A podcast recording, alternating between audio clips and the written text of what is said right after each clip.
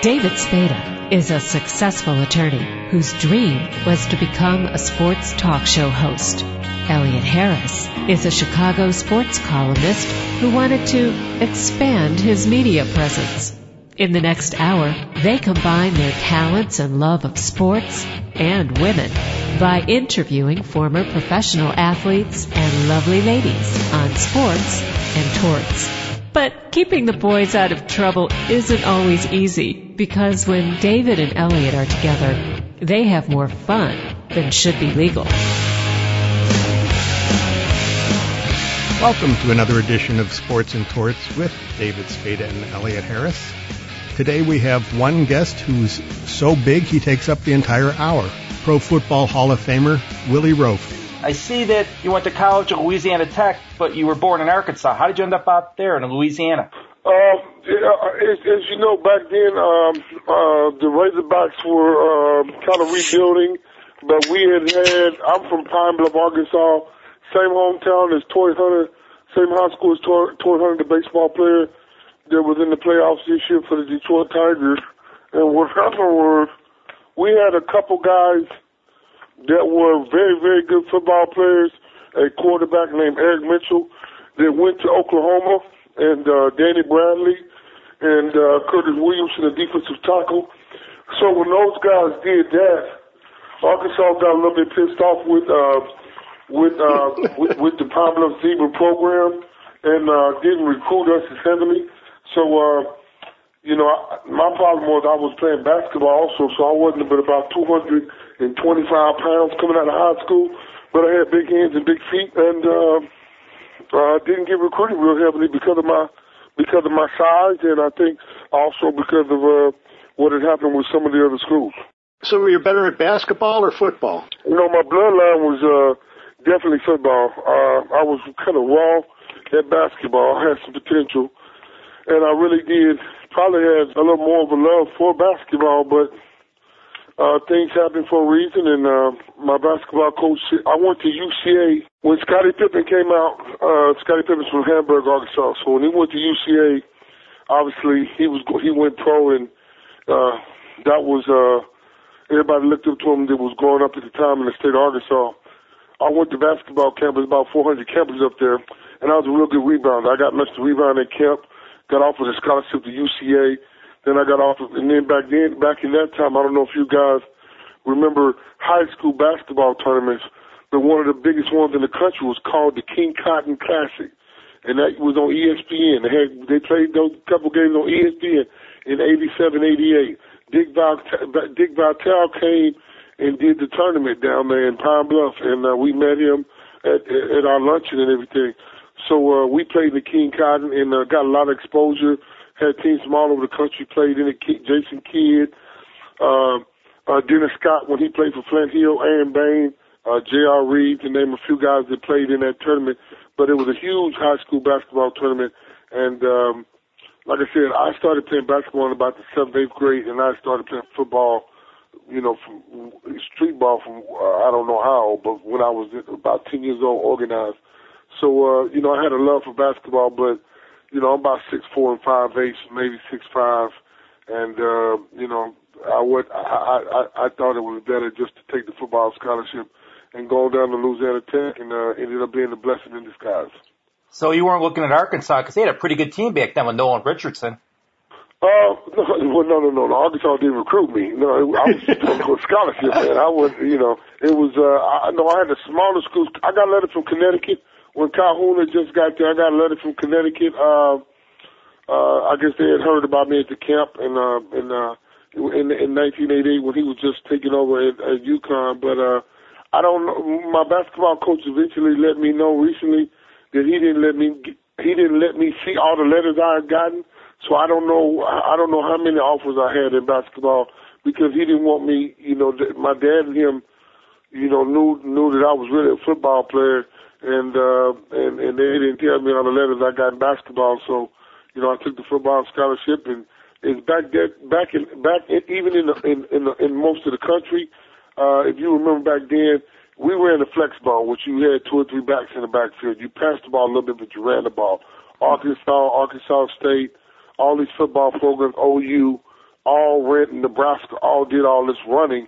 So the problem with their linemen was they didn't know how to pass the protect when they got to the NFL. Well, what happened to me, I ended up going to Louisiana, Louisiana Tech, was Bradshaw and and all these uh, uh, quarterbacks and and um, a lot of receivers came out of, and you know, Bubby Brister, Stan Humphries went to Northeast, but it's for it's known for airing the ball out. So it was. I ended up going down to Louisiana Tech, and Joe Ferguson was on the staff. Stinger Ensminger was there. Pat Tilley. We ran a pro set offense, so we flip flop. I had to learn how to play both tackles, and we passed the ball a lot. So the, you know the, the system and, and the basketball skills that I did have with the foot, feet movement and the system that I got to go underneath and learn from, and my line coach Petey Piro played in the league also was was was basically the the perfect situation for somebody with with my type of skill set, and uh, I blossomed underneath the program. Now, your late mother was the first African American uh, Supreme Court justice in Arkansas, and she she was born in Columbus, Ohio, where they have a university, that played some football. She went to Michigan State. I would have thought somehow you could have ended up in the Big Ten. Uh, my dad did make a call to Michigan State. Uh, Michigan State and Arkansas both asked me to walk on. My dad played at Michigan State. That's how my dad ended up meeting my mom. My dad was an outstanding athlete too. He was he was all state in football and basketball and, and, and co-valedictorian of his high school, Merle High School and ended up going up to play at Michigan State. Met my mom up there on a blind date. They both were zoology majors, and uh, my dad ended up going to Howard, hurting his knee, and ended up graduating and going to Howard Dental School in uh, in Washington D.C. And then they moved down to Pine Bluff, Arkansas. My mom worked at the Arsenal, which uh, dealt with the military and, and, and uh, lab lab work because they were both zoology majors. And then after I was born, my mom decided to go to uh, law school in Little Rock. I have a younger brother, but after I was born and he was the little baby, she decided to go to law school in Little Rock, and I think graduated second in her class, and uh, that's when her law career took off. Pine Bluff to Little Rock is about 35, 40 minutes, and uh, she did that commute every day and and uh, became an outstanding lawyer. I remember she before she left that law firm, she she was a lawyer. She did the books for the law firm she did the accounting for my for my she did the taxes for my my family, but she also did the taxes for the law firm. So my mom was very very very smart woman and very well rounded, and um, and uh, you know really really established herself. In fact, this past weekend, I went in the Arkansas Black Hall of Fame with my mother. Uh, us and another pair were the first uh, uh, family members to go in the Arkansas Black Black Hall of Fame. So I had a great honor of uh, following my mama in that Hall of Fame in Little Rock, Arkansas. What happened to your dad? How'd they leave him out? You know, my, you know what? My, and my dad, my dad belongs too. My dad, uh, uh, my dad grew up in a very tough situation and had, you know, nine, you know the story, eight, nine brothers and sisters in an impoverished situation.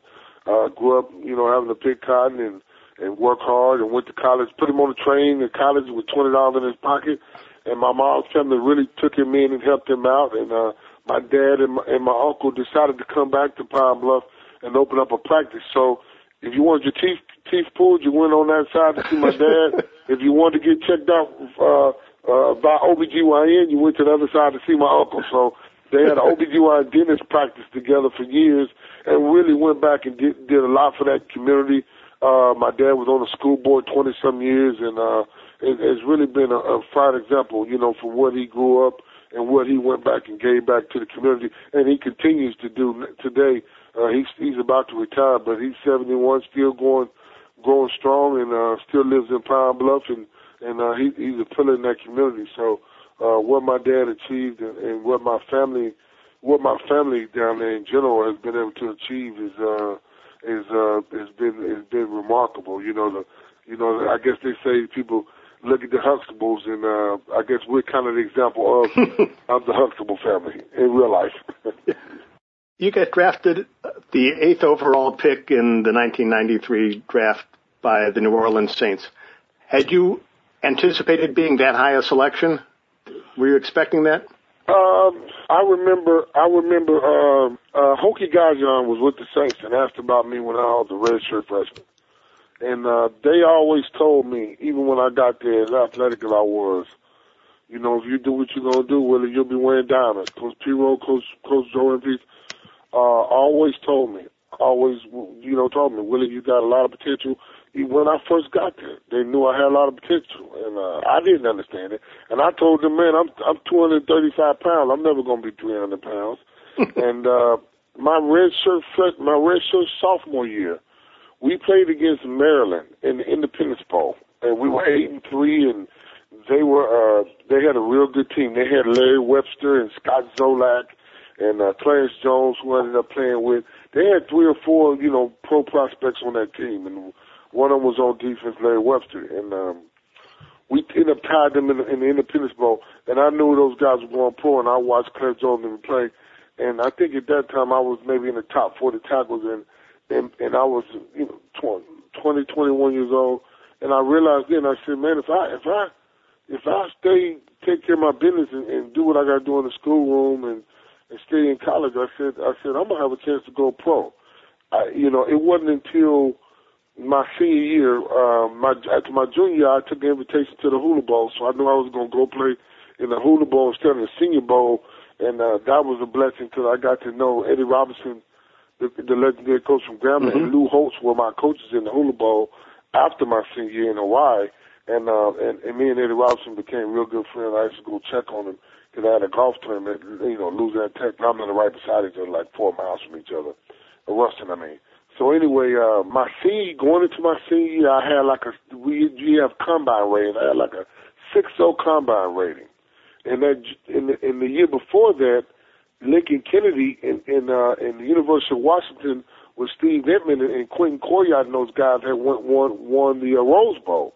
So, so, so, so Lincoln had a 7.0 rating going into our senior year. Uh, Lincoln probably could should have come out as if he'd gonna come out as junior, he'd been a top five pick. That was the year Bob Whitfield came out. He was a, he was a number eight pick. So uh, going into my senior year, I was looking at Lincoln and, and and looking at guys on the chart. It was Lincoln, it was me, it was Todd Perry, it was uh, uh, Brad Hopkins. There was a couple more guys that, that were all of us were bunched up together after Lincoln. So my deal was to go out there and establish myself and, and work my way up the ladder. I couldn't get an insurance policy at the beginning of the year, Lloyd's of London, for five hundred thousand dollars. It was like five. I forget the amount that I was trying to get, but at the beginning of the year, I couldn't get a policy. After we played Alabama, and I had that game against Curry and Copeland, in in um, I think we played them in Birmingham. We didn't go to Tuscaloosa. After I played Alabama, and they had you know two top ten prospects and you know George Teague, London, all those guys on defense that went ended up going pro. After I had that game against Curry, uh, my stock went up, and and I knew then. I, when I when I came to practice that next week, and we had scouts, you know, they used to be following you around practice. It would be seven, eight of them, ten of them out there, just watching you on the practice field, watching you in practice. After after after the, after that game, I got an insurance policy, and my stock went up, and uh, we ended up having four guys drafted from my school because we had the number two defense in the country behind Alabama, and we had a real good program. Uh, so uh, it, it, it was it was a lot of fun back then, and and uh, so I didn't realize I had a chance to go pro to to to my sophomore year, well, redshirt sophomore year. But it was during the course of my senior years when when, when my stock rose. I thought the Bears were going to take in that draft, but at the last second they took Curtis Conway right before you.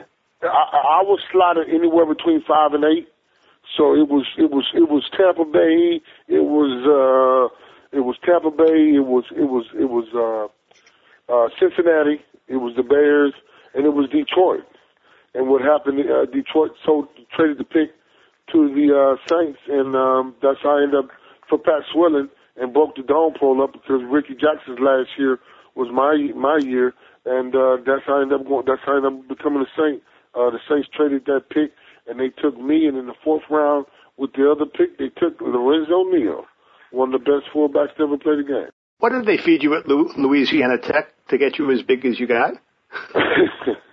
um, you know, it, it, it's just the way the, the genetics are. I mean, I didn't really drink a lot of beer in high school. You know, uh, I went to, I, you know, I grew up in Arkansas. I went to Louisiana. Uh, we had the training table, so uh, we ate. We ate and uh, we worked out. Uh, my red, when I got to Tech, I was 235. My red shirt year, I played about 250. So I gained about 10 or 15 pounds, but you gotta understand I was lifting weights.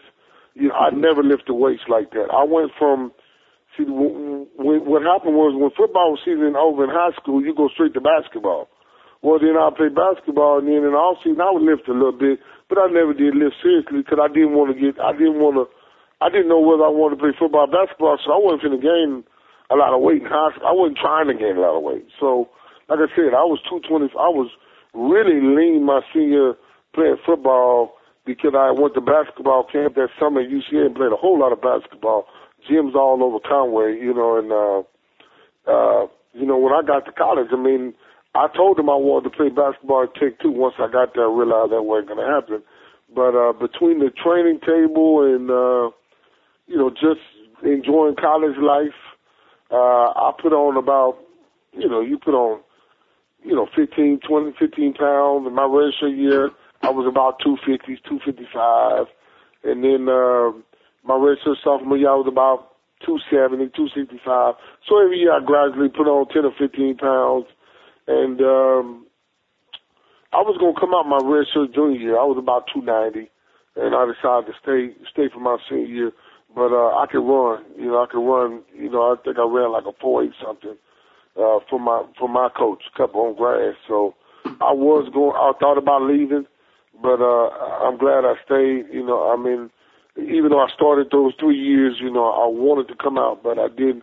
But uh, I was just, I was blessed with a lot of ability. And and our strength coach Joe Taylor was like the guy at Alabama. I don't know if you saw the special.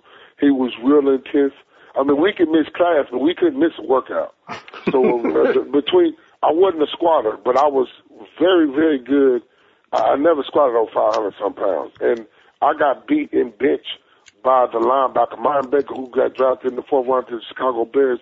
My, I came into college benching 275. I left benching about 450. I got beat by the linebacker. Mine bench like 455, 460. But I was real good at power clean. I power clean 370 from the floor. I like the snatch, but I was the explosive lifting, the power clean, the, the Olympic liftings were really good for me. And and if and as I got bigger, I got quicker, you know, because of the Olympic lifting and the you know you do your bounding, your skipping, you run all your drills. But I I, I was blessed with the quickness speed and power, that, that whole combination. You know, some some guys are quick and they're not fast. Some guys are big. You know, you, but I was just one of those guys that was very quick and very fast for a big man. Do you ever try to convince your coaches that you should be a fullback? no, no, we didn't really need a fullback, and uh, I mean, I, I mean, if you ask Bill Kuharich, I was, uh, I mean, I was, I was a prototypical left tackle, six five, three fifteen, three ten by the time I was in the league. I mean, some guys like him a little bigger, you know, uh, uh, you know, not six eight, six nine like Ogden, but you know, six five, six six, you know, is a is a good size for a lineman, you know, with long arms. You know, you need to play. Mm-hmm. Well, back then, I mean, guys are even the ends aren't quite as big. You need to have long arms to get people off of you. You know, when I got traded to Kansas City, that was the thing about John Tait. John Tait was a tough guy, hard worker. He's taller than me but he didn't have long arms, and uh, that's what hindered him playing left tackle. And I, I, I even remember when I played left tackle, guys like either guys with power gave me trouble. A guy like Freeney or DT just wanted to run around me. Uh, I liked a guy like that. A guy with Sean Jones, Tim Harris, with those long, long arms, longer than mine, would give give me problems. Or a guy with power, but but you know that that was uh, you know you learn how to play the position in the pros, but that that was it. You know, you needed those long arms to keep those guys out your chest. What about a Bruce Smith? Bruce Smith didn't really use his power. You know, I, I and, and, and I, I, I can say I was fortunate. The only time I played against Bruce Smith and we went at it when he was trying to uh, show out a little bit was uh, in the Pro Bowl, and I got after him a little bit, and he got a little pissed at me, you know, at the game. But you know, it's the Pro Bowl. We we we're going to have a good time, hang out on the beach but uh, we, you know, I'm not trying to, uh, you know, I'm not trying to get crazy in in this Pro Bowl game because you know you don't want to get hurt over there and, and and mess up your salary the next year. So, you know, my thing was if the guys were kind of low key, you know, in the Pro Bowl, you know, Simeon Rice came. I can tell you a story. Simeon came up to me, and I'm I'm coming in the lobby, and uh, Simeon, I guess they had just won that Super Bowl in Tampa Bay, so this must have been 2002. So Simeon called me over. He said, uh, "Hey Willie," he said, uh, "You know, we we're gonna play the play the game, uh, but uh, but uh, you know, I got a shoulder injury, and uh, and and and, and you know, it, it's in the contract situation. So you know, basically saying."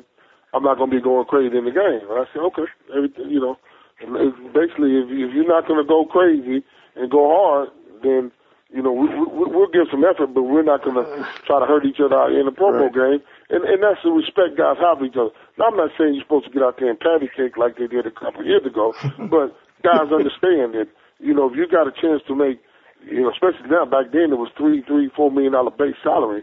I'm not going to risk it in a game where, you know, I'm making twenty or forty thousand dollars. Right. John Randle talked about he used to talk trash during all these games to get in the offensive lineman's head. You had you you know the thing is as the as the game goes it picks up. So it might be slow and guys are you know a little hungover or whatever the first half or you know sweating it out. You know by third quarter you know it is picking up. Guys are coming harder. You're not supposed to blitz. You're only supposed to rush floor. You're not supposed to bring a linebacker. You're not supposed to do, you know, there's certain rules you have in a Pro Bowl game that you did in the, they're not in the regular season. You can't bring a blitz, you can't bring a line, you can't bring a cornerback. You know, you can't do certain things to keep keep keep it kind of basic. But as the game gets more intense, you know that that fire comes out, and sometimes guys are gonna go harder. And then you have some guys, you know, that are trying to get the MVP. So you you know you have guys that are trying to show out, even though it's an All Star game and usually, if you if you notice MVP, it's usually a receiver or a running back because they're putting up crazy numbers because it's an All Star game or a quarterback that's, that's putting up big numbers. It's not usually a defensive guy that's got a bunch of sacks or a guy that's got a bunch of tackles. It's usually the MVP's an offensive player because it's, it's so it's generic and guys are going to put up big numbers in that game.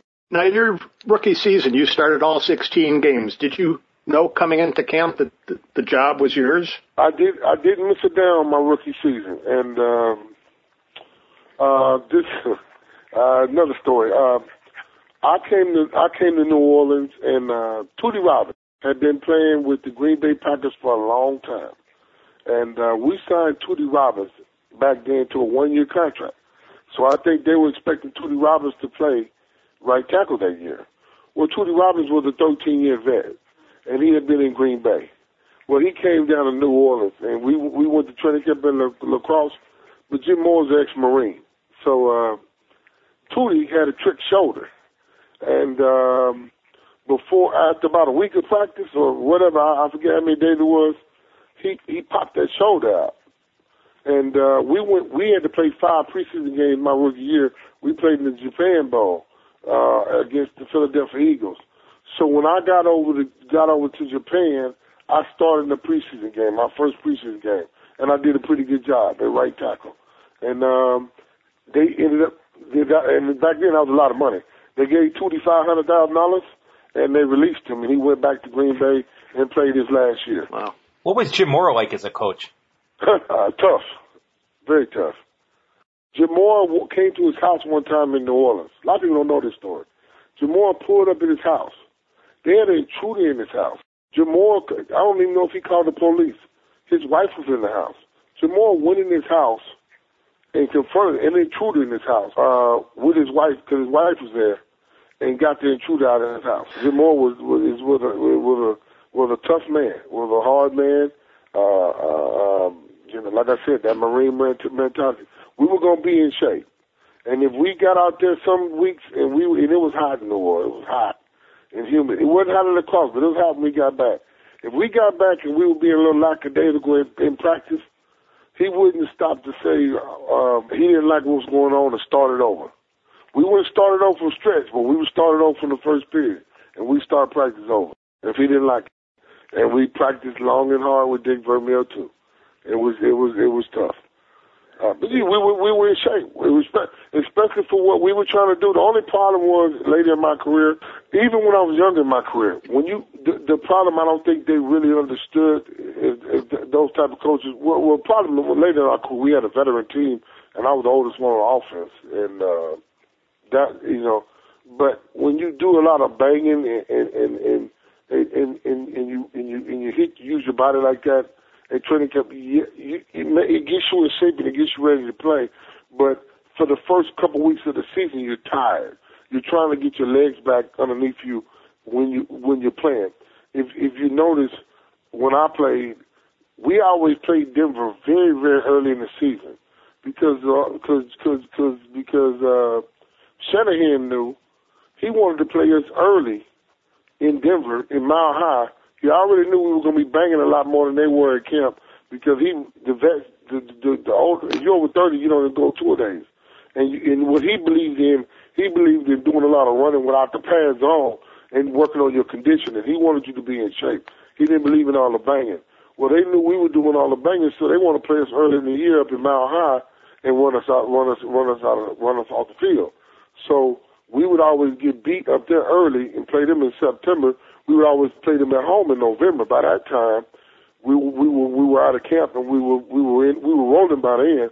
So we would always beat them late in the year. But they would always schedule us early in the year and play us early in the year because they knew that we was you know we were going to be you your body would be sore you know for a while. You you would you know when some of those times, especially when with more you know, Jim Dombrowski held out of camp my rookie year, and he was a transition player. So I think Mora kept us in two days for.